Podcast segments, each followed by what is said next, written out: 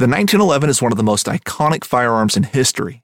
Designed by John Browning, the 1911 was the standard issue sidearm of the U.S. military from 1911 to 1985. While Colt produced the original, almost every major firearm company has produced its own version. It's wildly revered for its reliability, crisp trigger, and is still a favorite for all types of shooters. Whether you're looking to buy or build a 1911 and just about everything for guns, log on to midwayusa.com. This upcoming concert season will be all about the boots, and Tecovas is your stop for the best in Western style. Tecovas has seasonal and limited edition offerings this spring and summer, including men's and women's boots, apparel, hats, bags, and more.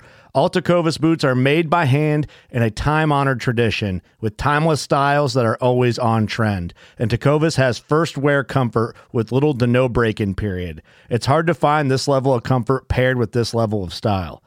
Stop by your local Tecova store, have a complimentary drink or two, that's WCB style, and shop new styles. The smell of fresh leather and friendly staff are at your service. Many stores even have leather custom branding to make your boots truly personalized. And with regular live music and events, there's no in store experience like it. If you can't make it into a store, just visit tecovas.com. That's T E C O V A S.com. They offer free shipping on all boots, as well as free returns and exchanges, and ship right to your door. Go to tecovas.com and find your new favorite pair of boots today. Welcome to DSC's Campfires with Larry Weishuhn, the unique blend of hunting, conservation, and the outdoor lifestyle, delivered in an entertaining, informative fashion that only a veteran outdoorsman can do. DSC Campfires is brought to you by DSC Conservation, Education, and Hunter Advocacy. Hornady Accurate, Deadly, Dependable. Trijicon Brilliant Aiming Solutions. Ruger Rugged, Reliable Firearms. Burnham Brothers Game Calls. Callingest calls made. Double Nickel Taxidermy, where hunting memories are preserved. Taurus, maker of the Raging Hunter and other fine handguns. Now here's your host, Larry Weishuhn. Welcome to another episode, segment, whatever you want to call it, of DSC's Campfires with Larry Weishuhn. And in this instance, I'm welcoming you to a campfire that's very, really, truly special to me. I'm sitting here with a very dear old friend. We're on a deer hunt in uh, the lower Texas panhandle. Hunting's been tough, but when hunting gets tough, you get an opportunity to visit a little bit more. And so, for those of you who don't know Jim Bequette, you must have been living in a gopher hole for the last many years. Jim goes back to the early days of, of Shooting Times magazine, and and uh, my gosh, Jim's been around for a few years, and he's been involved in outdoor television program for many years with Guns and Ammo, and and a whole lot more. And he's one of these very special truly good guys in the industry as far as I'm concerned. Nobody probably knows more about the outdoor industry when it comes to guns, hunting, and shooting, and some of the personnel. And we're not going to get into some of the stories, Jim, that you and I have told off camera in the past. But uh, but more importantly, as far as I'm concerned, I consider him a very very dear friend. So. Mr. Bequette, welcome to DSC's Campfires. Well, thank you, Larry, I, and I thank you for your kind words. That uh, that means a lot. Our friendship. That's just true. Good gosh. Let, us start at the beginning because you know there. I know there's some readers, uh, some listeners rather out there that remember guys like uh, Skeeter Skelton and uh, some of the go, those guys, Mr. Bill Jordan. You, you had an opportunity to work with them in a lot of different respects. When did you actually come on board with with uh, Shooting Time? Well, it's it's hard to believe when I think back, but I started with Shooting Times in December 1977 and um, I was working for a local newspaper. I had my journalism degree from uh, SIU, and uh, I had a friend call me late one night and said, "Hey, I know you're interested in the outdoors and hunting and shooting and stuff." And he said, "I just heard there's an opening on Shooting Times magazine for an editorial assistant." And so I was like, "Really?" So anyhow, long story short, got an interview, got the job and to give you a sense of how bad I wanted to be uh, part of Shooting Times, uh, I had just recently been married. Uh, we had just bought a house, my wife and I. she was pregnant with our first child, and so when I got home from the job interview, she goes, "Well, what happened?" I said, "I got offered the job and I took it." She goes, "Great. So what's your starting pay?" And I was like, "Well, it was less." Substantially less than what I was making at the Oh, newspaper. and she said, "What?" you know, like, I said, "Don't worry." I said, "Things will work out." You know, and I'm thinking to myself, "God, am I crazy?" You know, baby on the way, new house, just, just, you know, and and I, but I, I just, you know, it was one of those opportunities. I thought, right before I did the interview, I went to um, a newsstand and picked up a copy of Shooting Times, and I thought, you can imagine. I here I was, maybe 24 years old, and I'm thinking, man, I have the opportunity to work for a national outdoor publication, and I was just head over heels, and I, I just, I thought this is like a dream come true, and then when I was doing the interview with the publisher at the time, I said, so like do you, would I actually get a chance to talk to the people at Ruger and Marlin and Smith and Wesson? He goes, "Oh yeah, you know that's just part of doing business." And I'm thinking, now here's a kid. When I was growing up, you know, I of course I read every outdoor magazine I could get my hands on, but I literally had still kept and had kept copies of catalogs that I had requested, like when I was like Oh, yes, sir. a freshman in high school. Really? Or actually, it goes back before that. Right. But I had the, I still had the envelope like from Marlin. Yes, sir. And I and I had, you know, I'd written a, a handwritten letter about, dear sir, could you please send me your most recent catalog? I'm interested in buying a Marlin firearm type thing. And I still had those in in my pile of stuff. And then for me to go from that to actually working and talking to the people at Marlin, and, and then ultimately going out and visiting Marlin and seeing how the guns are manufactured. I mean, it was a dream come true, and and fortunately, what saved my marriage was I, I I ended up I was very I was just it, it's the classic being in the right place at the right time where I got elevated to assistant editor because editorial assistant was the very bottom Yes, sir. rung, you know, and, and so I got I got promoted to assistant editor in a very short period of time, and then managing editor. Ultimately, I became editor of Shooting Times, uh, which is one of my proudest moments in my career. As it well should uh, be, my gracious. and gosh, and then from there, as you know, well know, um, I, our company ended up acquiring other outdoor titles, and we ultimately, fast forward 40 years, and we ultimately became the out, largest outdoor media group in the country. And I was, when I retired, uh, I was uh, group uh, editorial director for over 30 plus magazines Oh my gracious. uh, responsible for a number of television shows uh, on the Outdoor Channel and Sportsman's Channel, and ended up my last title. So I went from editorial assistant over the course of 40 plus years to vice president, group editorial director of the largest outdoor media group in the country. So I told my wife, I told you so Told you so. but it I'll tell you, Larry, it's it's been a great ride, and and one of the one of the highlights, and I and I genuinely mean this. You you referenced me being able to meet, uh, you know, and work with some of the writers. Oh, my gosh, years. yes. and you know it's it's hard to put into words, but. Uh, you know, I idolize these guys, so I had to. I understand, All of a sudden, I had to separate that, and like I was calling Bill Jordan and Skeeter Skelton saying, "Where's your damn article?"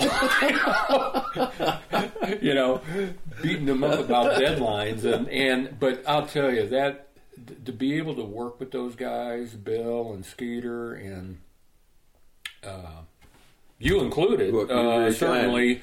You know, John Wootters. Uh, I mean, gosh, I, I mean, all the are the majority of what I'll call uh, the best of the best gun writers over the last, I mean, literally over almost a half a century. Half a century, I yes, sir.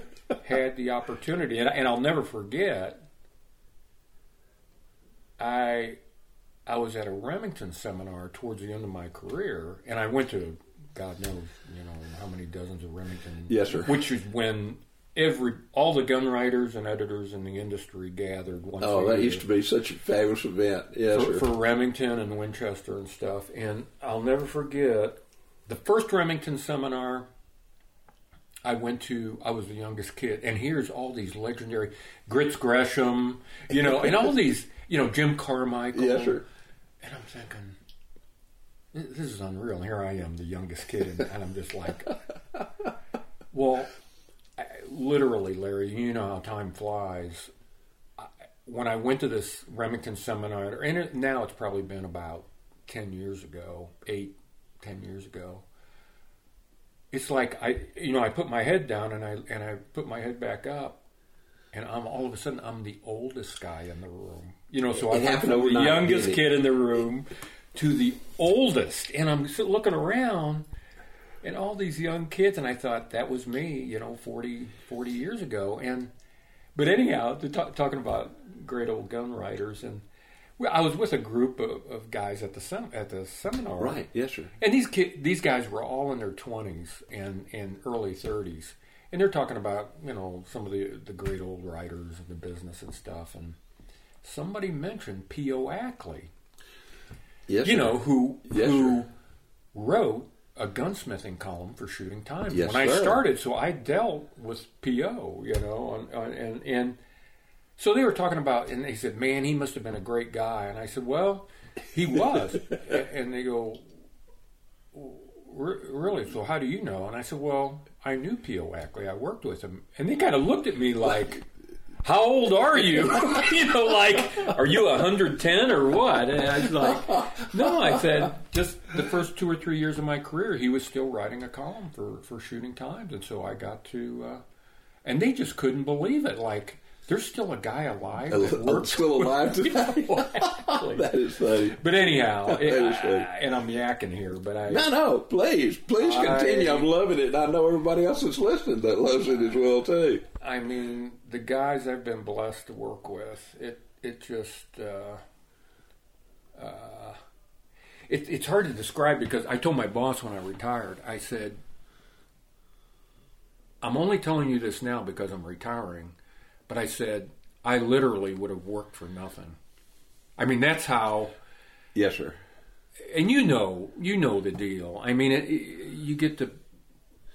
I mean, here I was, aside from working with all these gun writers who I idolized, I, I, got to sit down and, and visit with Bill Ruger. You know, I mean, it's just I, I think back on those times, and wonderful people I got to meet over the years, and it's just I'm very fortunate. I I, I, I always say when I worked for the newspaper, and I thought I may have been trapped there for, you know, that was my career. And, Yes, sir. and I thought, you know, I could have ended up covering city council meetings and, Oh, you know. Yes. Uh, buildings burning in town or something, you know. And instead, I got this late night phone call from a friend of mine, and it changed the course of my career. And look what I got to do. So, anyhow, I've, you I've know, timing timing is everything, but you can be there at the right place at the right time, and if you don't take advantage of that That's situation, you know that'll that that opportunity knocked, and it can pass just as quickly. So, Yeah. and then people, know, you know, I get tickled every once in a while because I've, I've been involved in writing and TV and all those other things, and they don't realize the number of hours, how many, Oh. how many days out of the year. I know you in particular were gone. You know, from not only from and the office work continued during that time when you were making the because I remember years ago you'd make a tour through the you know visit every gun deal not dealer but every manufacturer you know every manu anything to do with guns from optics ammo all that. And you'd be gone for weeks at a time making a tour visiting with everybody. Yeah, there were and that's the the one downside. I mean, we all you know treasure our, our time with family, and gosh, you know, it, it, you know, you get caught up in, in a career like that, and, and you know, with writers, it's the same way, Yes, and it's. I mean, there were there was a string of years there where I literally was gone over 200 days a year. Right. Yes, and and when you figure out what what you're making and the time you spent, I mean, it, it, it doesn't average out very. No, well. you don't want to look at an hourly, what the hourly wages Right. would be in those situations. But in the process of it, you mentioned, you know, meeting Mr. Bill Ruger, you know, and, you know, a lot of people, unfortunately, these days only may have heard about Skeeter and about Bill Jordan Yeah. and, and, It- and all those guys, but those were truly the, the stalwarts Yeah, in this industry and still should have the respect that they did years ago. yeah. I, I. Uh, it's hard to describe, but Skeeter. For anybody that's listening, Skeeter, I still believe was one of the greatest gun writers of all Oh, time. to me, there's no doubt. because he had, of course, he had his Texas background. He was he was uh, uh, in law enforcement in the state of Texas. He worked for the Border Patrol and Customs, and um, I'll tell you, he and what people don't know is he had an English degree.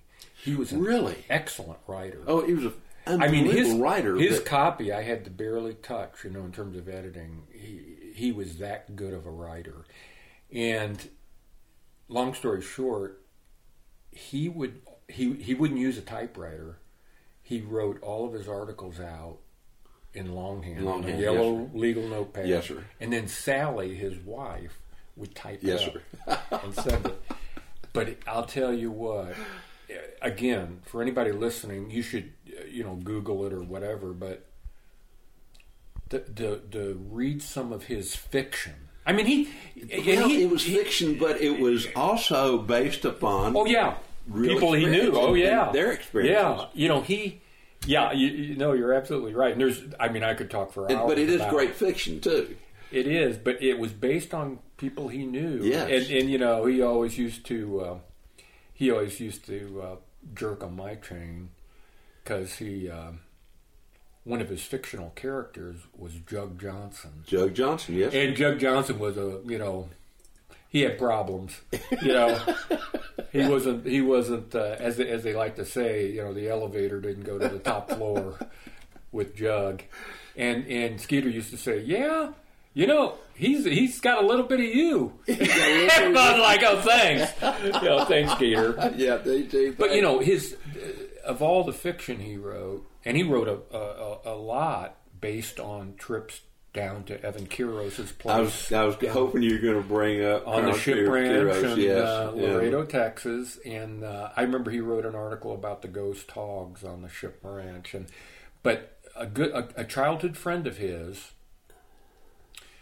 Uh, that's what he based his Me and Joe Yes, yes. fiction. I, you know, I call it fiction, but really it was a blend of some fiction, but real life adventures when they were growing up. You know, and and so again, and we ended up publishing uh, two different books uh, of, of the best of the best Right. Skeeter, and I'll tell you what.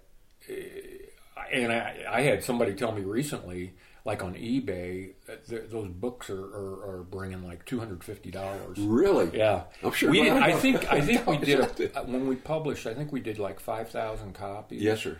and that was good. Gosh, back around nineteen in the in the nineteen eighties. And yeah, now you, you just can't find it. Yes, sir. And um, but uh, uh, I'll tell you again, he he was one of the best, and every writer, you know, again, Larry, yourself included, everybody had their strengths. Oh, And- absolutely. And, yeah. you know, yours was in the hunting, and particularly the whitetail hunting area. And you know, Skeeter did the fiction, and Bill Jordan wrote a lot about his time in uh, uh, the U.S. Border Patrol, and and um, but every every writer, you know, some writers were into reloading. Some, you know, some guys were handgun people. You know, writing about uh, the latest greatest handgun, but uh, my job as editor was always to create a balance, you know, and uh, if that meant Skeeter on handguns and Bill Oh, Jordan yes. just reminiscing about the good old days and. And then we had Rick Jamison doing reloading articles. Oh, Dick God, Mack yes. Doing Dick Metcalf doing handgun articles, and you doing hunting articles, and it just uh, it's uh, it, it was a grind at the time, but gosh, looking back, those are those were great. Oh, absolutely. Great I-. I- the time that I got spent on shooting with the shooting times, I, I value above any of the other writing that I ever had the chance to do, and it, it, it Yeah. much of it revolved around you, and then later with with Joel Hutchcroft Well, yeah, too. So when when they got you doing too many things, and Joel kind of came in, and he was what our managing editor for a while. Yeah, I hired Joel, and he's been there twenty plus years now. And he, uh, you know, Shooting Times was started in ni- in uh, uh, nineteen sixty. yes, sir. So the publication is 60 years old, over 60 years old, and and uh, that means a lot to me too. You know, because you see magazines go by the wayside. Oh, there's you know, you- you- even the big three these days are what we used to consider the big three. Yeah. And- hardly even exist anymore. and Shooting Times is is as strong as it was back Yes, in the early days, and and the circulation is basically the same. So That it is so shows cool. that you have a really good core audience of readers, and these are guys that are into the shooting, hunting, hand loading. You know, they can't get enough of it. And, Well, uh, you had a way of garnering, gathering information about new guns, new ammo, new scope. Oh, yeah. that far surpassed anybody else. I mean, Well- all I can't think of any worthwhile product that had to do with shooting, hunting on the gun side. Yeah. That shooting times during your tenure did not break the story on. yeah, it'll see You, that. you were unbelievable in digging those Yeah, out. I and that just kind of came. I, I don't know. It just kind of evolved where. I, I mean, I was on a mission. I, I was hell bent about getting exclusives, and, And what you was, did. What was most rewarding about that was, at the time, shooting times was a little over two hundred thousand circ, and of course our main competitor, and I'm I'm taking the NRA publication Right, out of the ex- yes, sir, because right. they're a membership deal, but Guns and Ammo Yes, sir. Right. was of course our main competition, and Guns and Ammo was like six hundred thousand circ. So here we were always the you know it was David and Goliath. You Yes. know we were the little guy.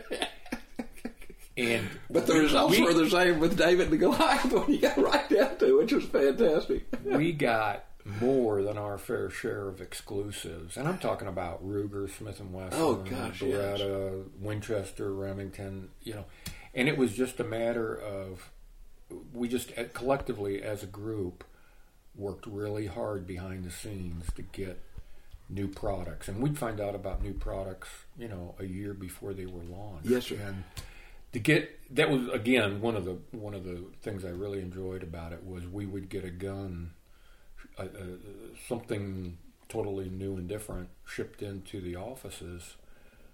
You know, a, a year before anybody else Yes, knew about it, and and uh, uh, I'll give you it, it's a classic example of, and we broke a lot of major stories, but at the very first shot show, and I want to say it was in 1981, 1980, 1981, Smith and Wesson. Of course, you remember the craze about the Model 29 Oh yes, sir. and Clint Eastwood, Oh, and yes, Dirty sir. Harry, and all that stuff, and everybody wanted a 29, and on and on and on.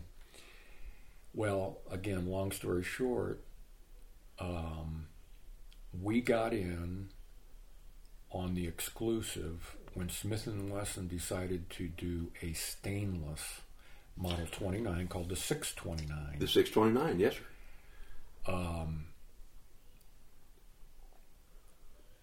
I mean, now that may not seem like really significant news. Okay, you know they're doing a stainless steel version, But it was at the time. Oh, oh, my man, gracious! It it it was shocking news to the industry, and we had literally unbound copies of Shooting Times with that gun on the cover, and we took it around at the very first shot show in St. Louis and showed it to people, Yes, sir.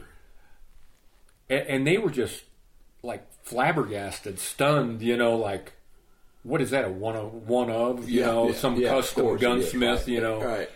no, No. Smith and Wesson's coming out with a stainless steel model 629, and to see the look on people's faces, it was so funny. And and and for literally, I want to say, 15 years.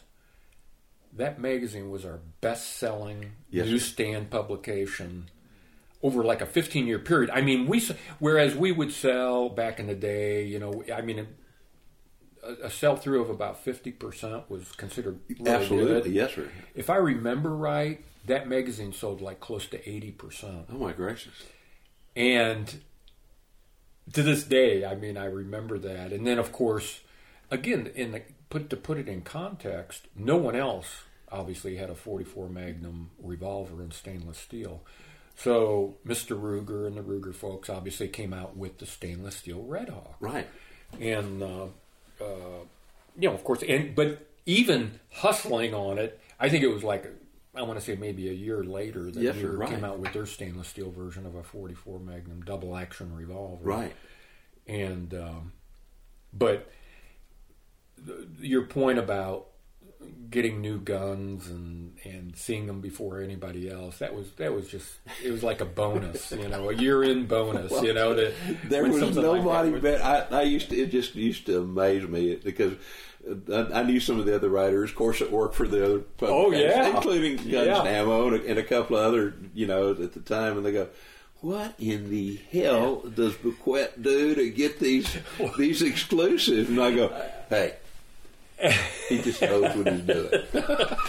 well, the, I won't name names, but at the time, and I knew, you know, the Peterson guys when Bob Peterson. Oh, yes, sir, right. When Mr. Peterson owned, uh, of course, the Peterson Group and Guns and Ammo and Peterson's Hunting and whatnot. And I used to hear stories, you know, through back channels about when Shooting Times would show up in, in the Peterson offices and we had an exclusive that they didn't get because they thought, and rightfully yeah. so, you know, hey, we're the big dog. Right. We should be getting these these these uh, uh, exclusives. And how in the hell is Bequette and Shooting Times? They're half. They're less than half the size of us.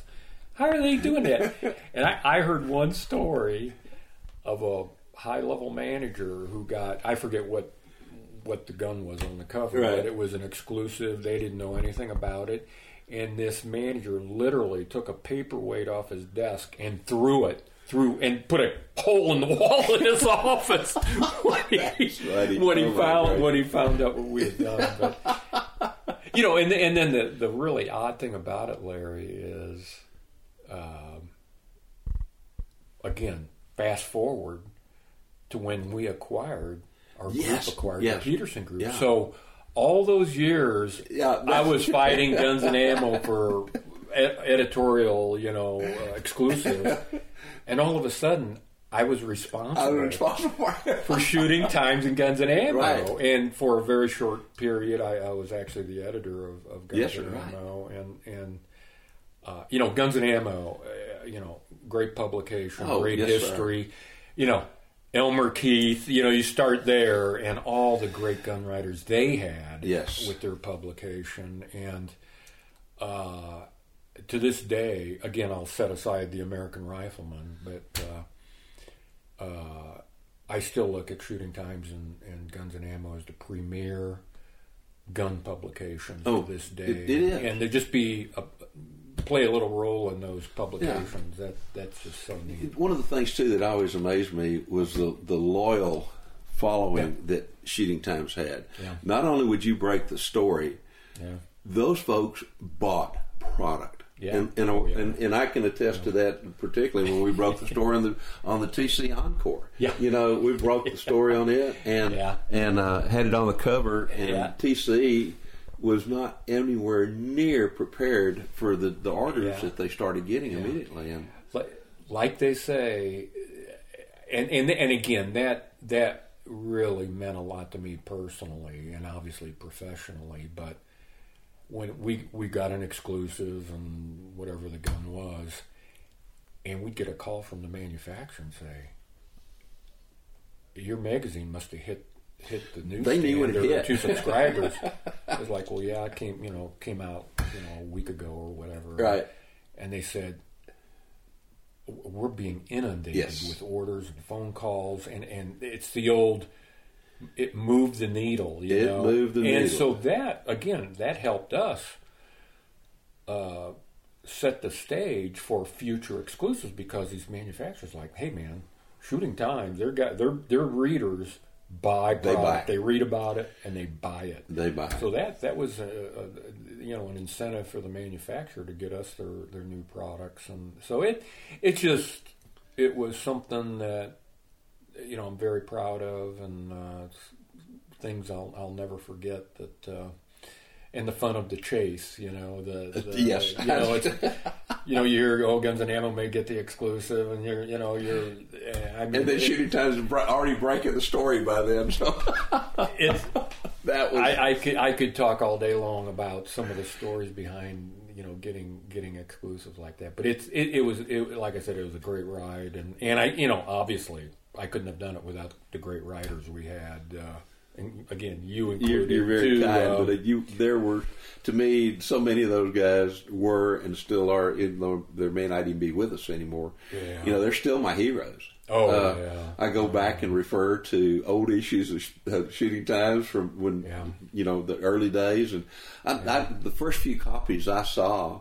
I had an uncle who subscribed to it, and thank God he would save the copies and they kind of shove them my way. And so I got to read a lot of the early, uh, as we are just talking about, about Mr. Bell's writing, and particularly with, with Skeeter and, and the Yeah. the quasi fiction that he wrote. I mean, it was fiction in a way, but again, it was based upon characters and experiences that he had, and that that still it was always one of the more popular things ever, I guess, in shooting Yeah. times. And Shooting Time started out as not very many people realize it, but the first couple of years it was a tabloid sized Yes. newspaper. That's the first one I remember seeing was that way. Yeah, it was on. It was on like newsprint. Yes. you know, and and uh, a lot of adver- classified advertising and Yes, sir. stuff, and then it evolved um, uh, into a, a slick, you know, monthly publication, and uh, like they say, the rest is history. It, uh, but it. Uh, it it was a great ride. I wouldn't trade it for anything. Oh my gracious! So t- tell me about retirement.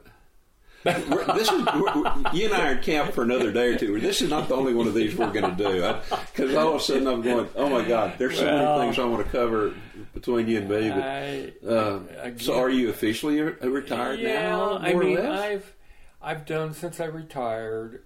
As you as you well know, Larry, the business has changed, and um, I mean, keep in mind when I started, and again, same. I think the same holds true for you. When I started, uh, actually at the newspaper when I graduated from college, I was still using a manual typewriter. Now think think about that for a second. I was I was using a manu- a Royal manual typewriter. Not even electric. yeah, and and you know it had the ribbon, Yes, you oh, yeah. the, Yeah, the yeah. yellow copy paper, you know. and- Yes, sir. So I went from that to, and I remember when the first computer came out and the little, you know, the little screen. Yes, and, yes. and you know, again, fast forward to where we are today and the technology. You know, when I started, you know, obviously, no, no cell phones, no, uh, no fax machines, no, no computers. Uh, uh, and look how the world has changed, and and media in general. And so, I'm an old dog, and I'm I'm a, I'm very much a traditionalist. And so, over the course of those four decades, you know, I saw how the business changed. You know, just how the industry changed, and and I thought, you know, it's time. You know, I've I've pretty much done everything I want to do, and it's time to move on. And so, I I announced my retirement from the group, and um, I've done everything from I, you know, I, I still do a little bit of writing. I've Yes, done sir. podcasts like you're doing. Right. Um, I'm doing some consulting work, uh, which I'm very proud of, introducing some what I'll call ma- uh, manufacturers who are outside the outdoor arena and bringing them into and meeting some of the key players in the industry. Yes, sir. And, and as you know, I've always enjoyed that part of the business, Right. Building relationships and networking. Yes, sir. Yes. So, being able to do that uh, with with, uh, for example, a company called Poly One and and and now Avient, uh, I've introduced them. They do all kinds of. They're, they're one of the world world's leaders in developing polymer materials. So when you think about everything from limbs on a bow, which they own that category, Right. of supplying uh, That's why. materials Yeah. that. Okay. And then and then you think about polymer frame pistols Yes, sir. Right. and synthetic stock rifles. Yes, just- sir.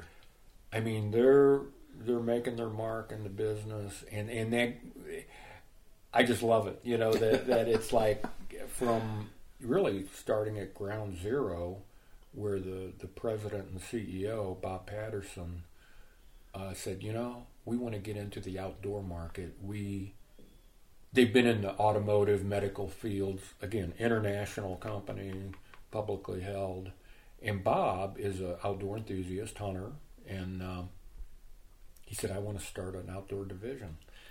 And long story short, they they Yes, sir. they contacted me They and said, good- "Hey, we, we think you're one of the best guys well, that, you are. that can help help introduce us to to the key players in the industry." And so I it, I've really enjoyed that in post retirement, and it's something I didn't I really didn't plan on, and uh, so uh, but. I, to get back to your original question, Larry, I, I, you know, again, I, I've been very blessed. I've, I've pretty much been able to do everything I, I've wanted to do. I, I always tell people, like, you know, I've, I've been, as you have, and, and you've done a lot more of it than I have, but having been able to hunt all over the world, and a lot of times with new firearms, Yes. you know, Yes. Brand And- new bullets, brand and- new and- optics, and- brand, yeah, you know, really almost in, at that field testing stage or right at it kind of thing. and with you know friends in the industry. Yes, sir. and and it's something I would have never ever been able to do on my own. And to have been able to which was always a dream of mine as a youngster I always wanted to hunt Alaska. It wasn't Africa. I Right. always wanted to hunt Alaska. Well I've made good God probably 10, 10 trips over the years 10 12 trips over the years to Alaska and and hunted, you know, moose and grizzly and Yeah, I'm still, I'm still just- uh, jealous of your and, grizzlies. and I and I just I just think of when I was a youngster and I thought that was just a pipe dream, man. Yes, I. I, I was like, you know, I'll never be able to, you know, go to Alaska and hunt. You know, this this this Midwestern boy is going to end up hunting hunting rabbits and and uh, whitetails and uh, squir- squirrels. And there's nothing wrong with that. No, no, no. I, I still enjoy. oh, absolutely. I I'm enjoy that way. as much as I ever did. But Absolutely. to and, and you know sometimes I, well I never again I, I I've always I've never lost sight of the fact that I've been incredibly fortunate Yes, sir. to be able to do this but my friends and family relatives always remind me you know you know how lucky you are Yes. you know and and and I said believe me I do and Yes, sir. I can't tell you how many friends and family members have said, "Hey, can I be your gun bearer?" Yeah. Oh, yeah. your Absolutely. next trip. Yes, sir. And but like I said, I, I I've never lost sight of that. I I, I have been truly blessed. I've I've been very lucky. You know, along those lines, over the years, I've had friends go, you know, same thing. I want to be your gun said, well, come on and go with me. You know, and and so they will go with me. I said, but here's the deal: I'll, I'll help you get on this trip, but you got to do the same thing that I do.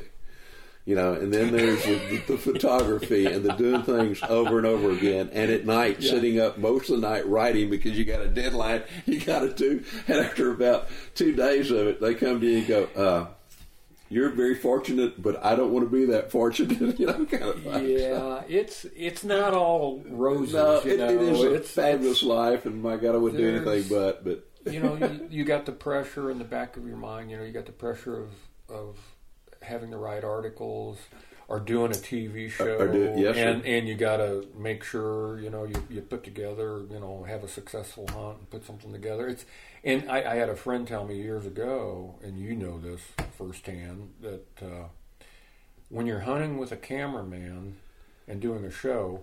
You're not hunting. no, you're filming a you're- TV you're show. filming a TV show. Yeah, there's hunting, and- and, there's hunting for the camera, and there's they're different. and it I I mean personally it, it, it takes away from the enjoyment I think of, of just being out on your own Right. and hunting when you got a camera guy there and I mean it's just part of the deal you know but it, I never really got comfortable with that and I didn't I of course I haven't done nearly as much as you have but it, it again it was part of the job part of the business but it uh, and there were things about it you know now it's neat to go back and look Oh, at yes, that it stuff is. because it's something you've captured on film but uh, Absolutely, and the way I look at it, it afforded me opportunities that I would have never.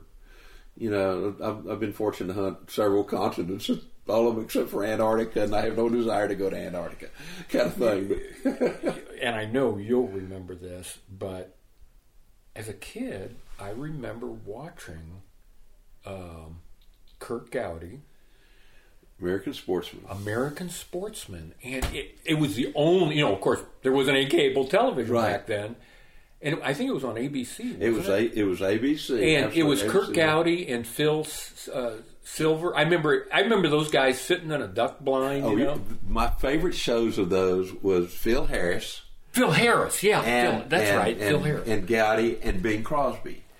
that's right. And those yeah. guys would go after each other. I don't, I don't even remember if they ever. I think it was in a duck shot. blind It, they were- It was duck blind. Yeah.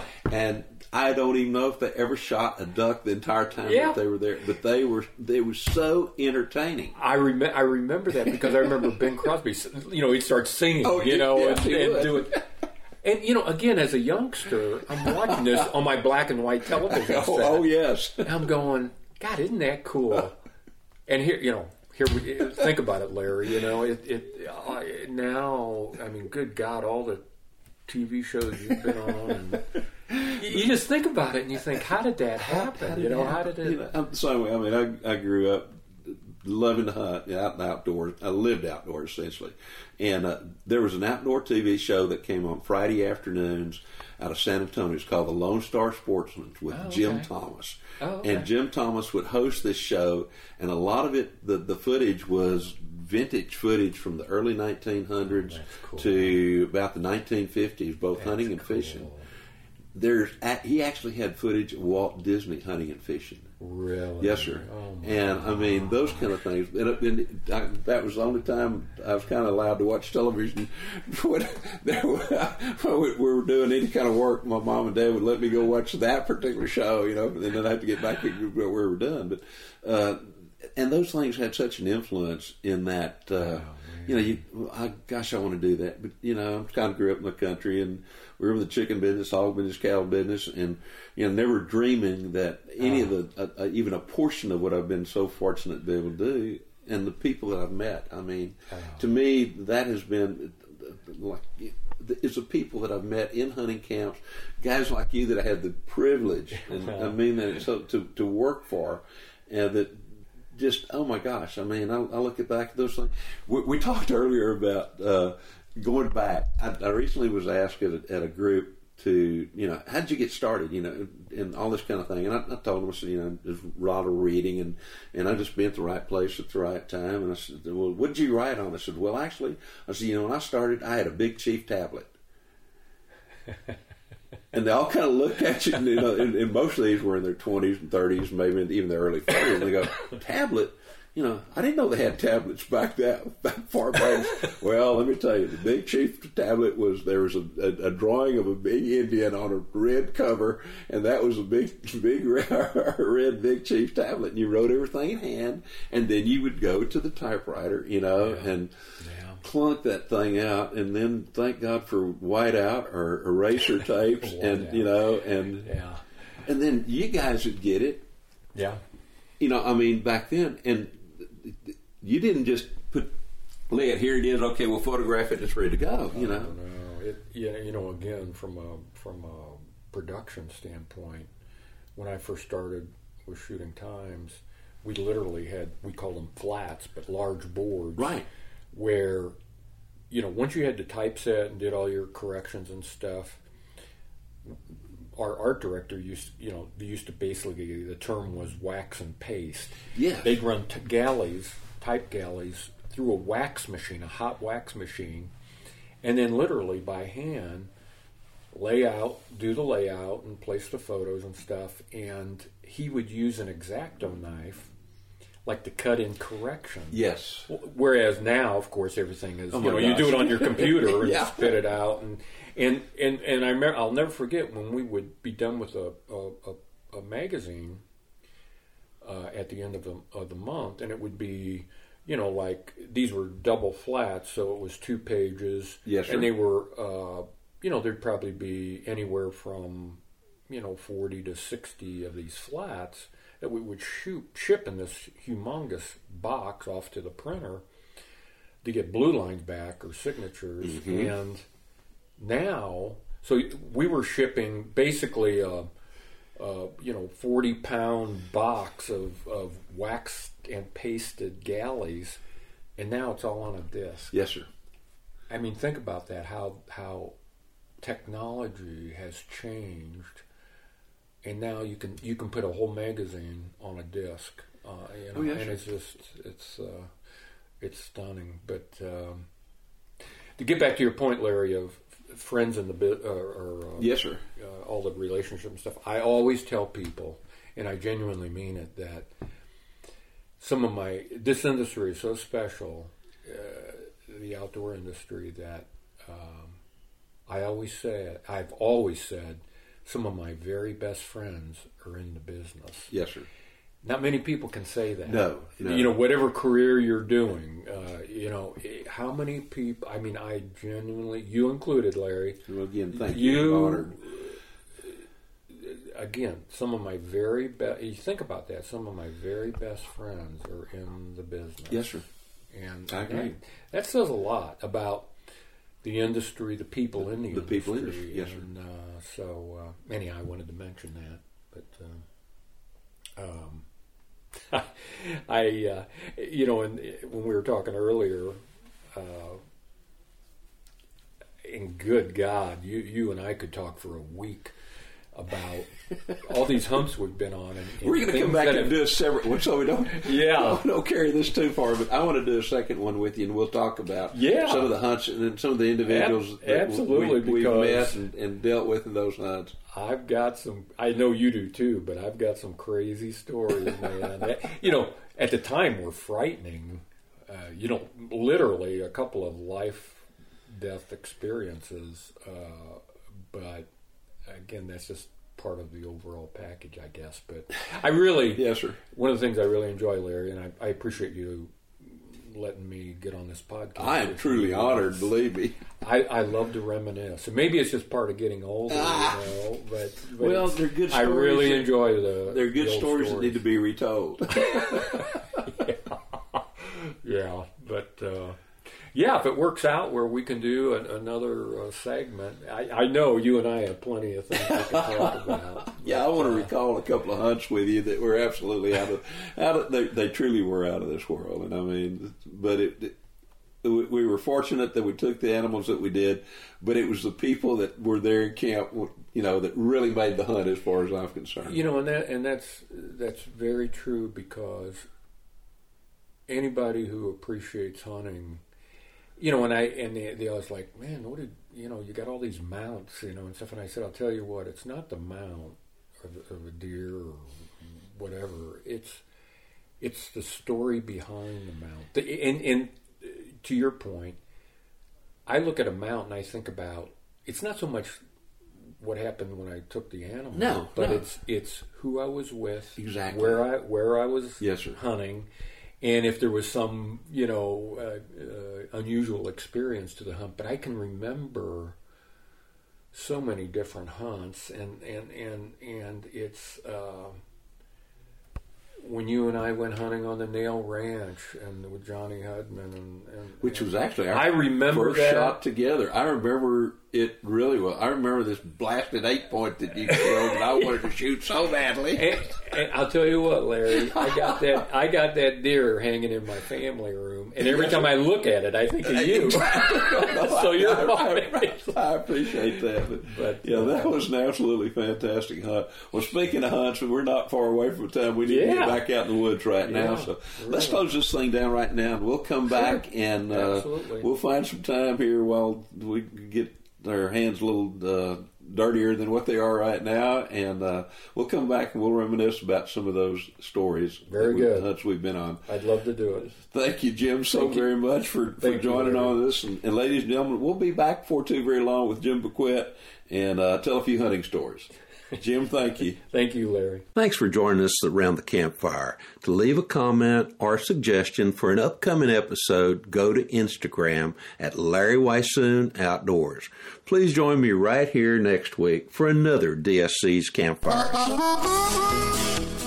DSC Campfires with Larry Weishuhn has also been brought to you by the Texas Wildlife Association, working for tomorrow's wildlife today.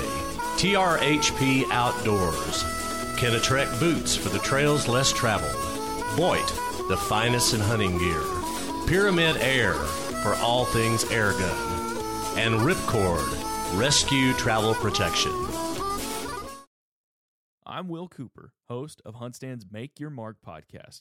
For even more content, be sure to watch the original films from HuntStand Presents on the Waypoint TV channel every Tuesday at 10 p.m. Eastern. Visit waypointtv.com to learn more. Through the Blackwater bayous and in the dark Louisiana night floats a duck camp, alive with the sounds of swamp pop and the smells of Cajun cooking. From the Mississippi Delta in Venice to the Cajun prairies of the Southwest, me and the Duck Camp Dinners crew will be hunting and eating it all. This is Duck Camp Dinner. Join me, Chef Jean Paul Bourgeois, and the whole crew every Monday at 8 p.m. Eastern on Waypoint TV.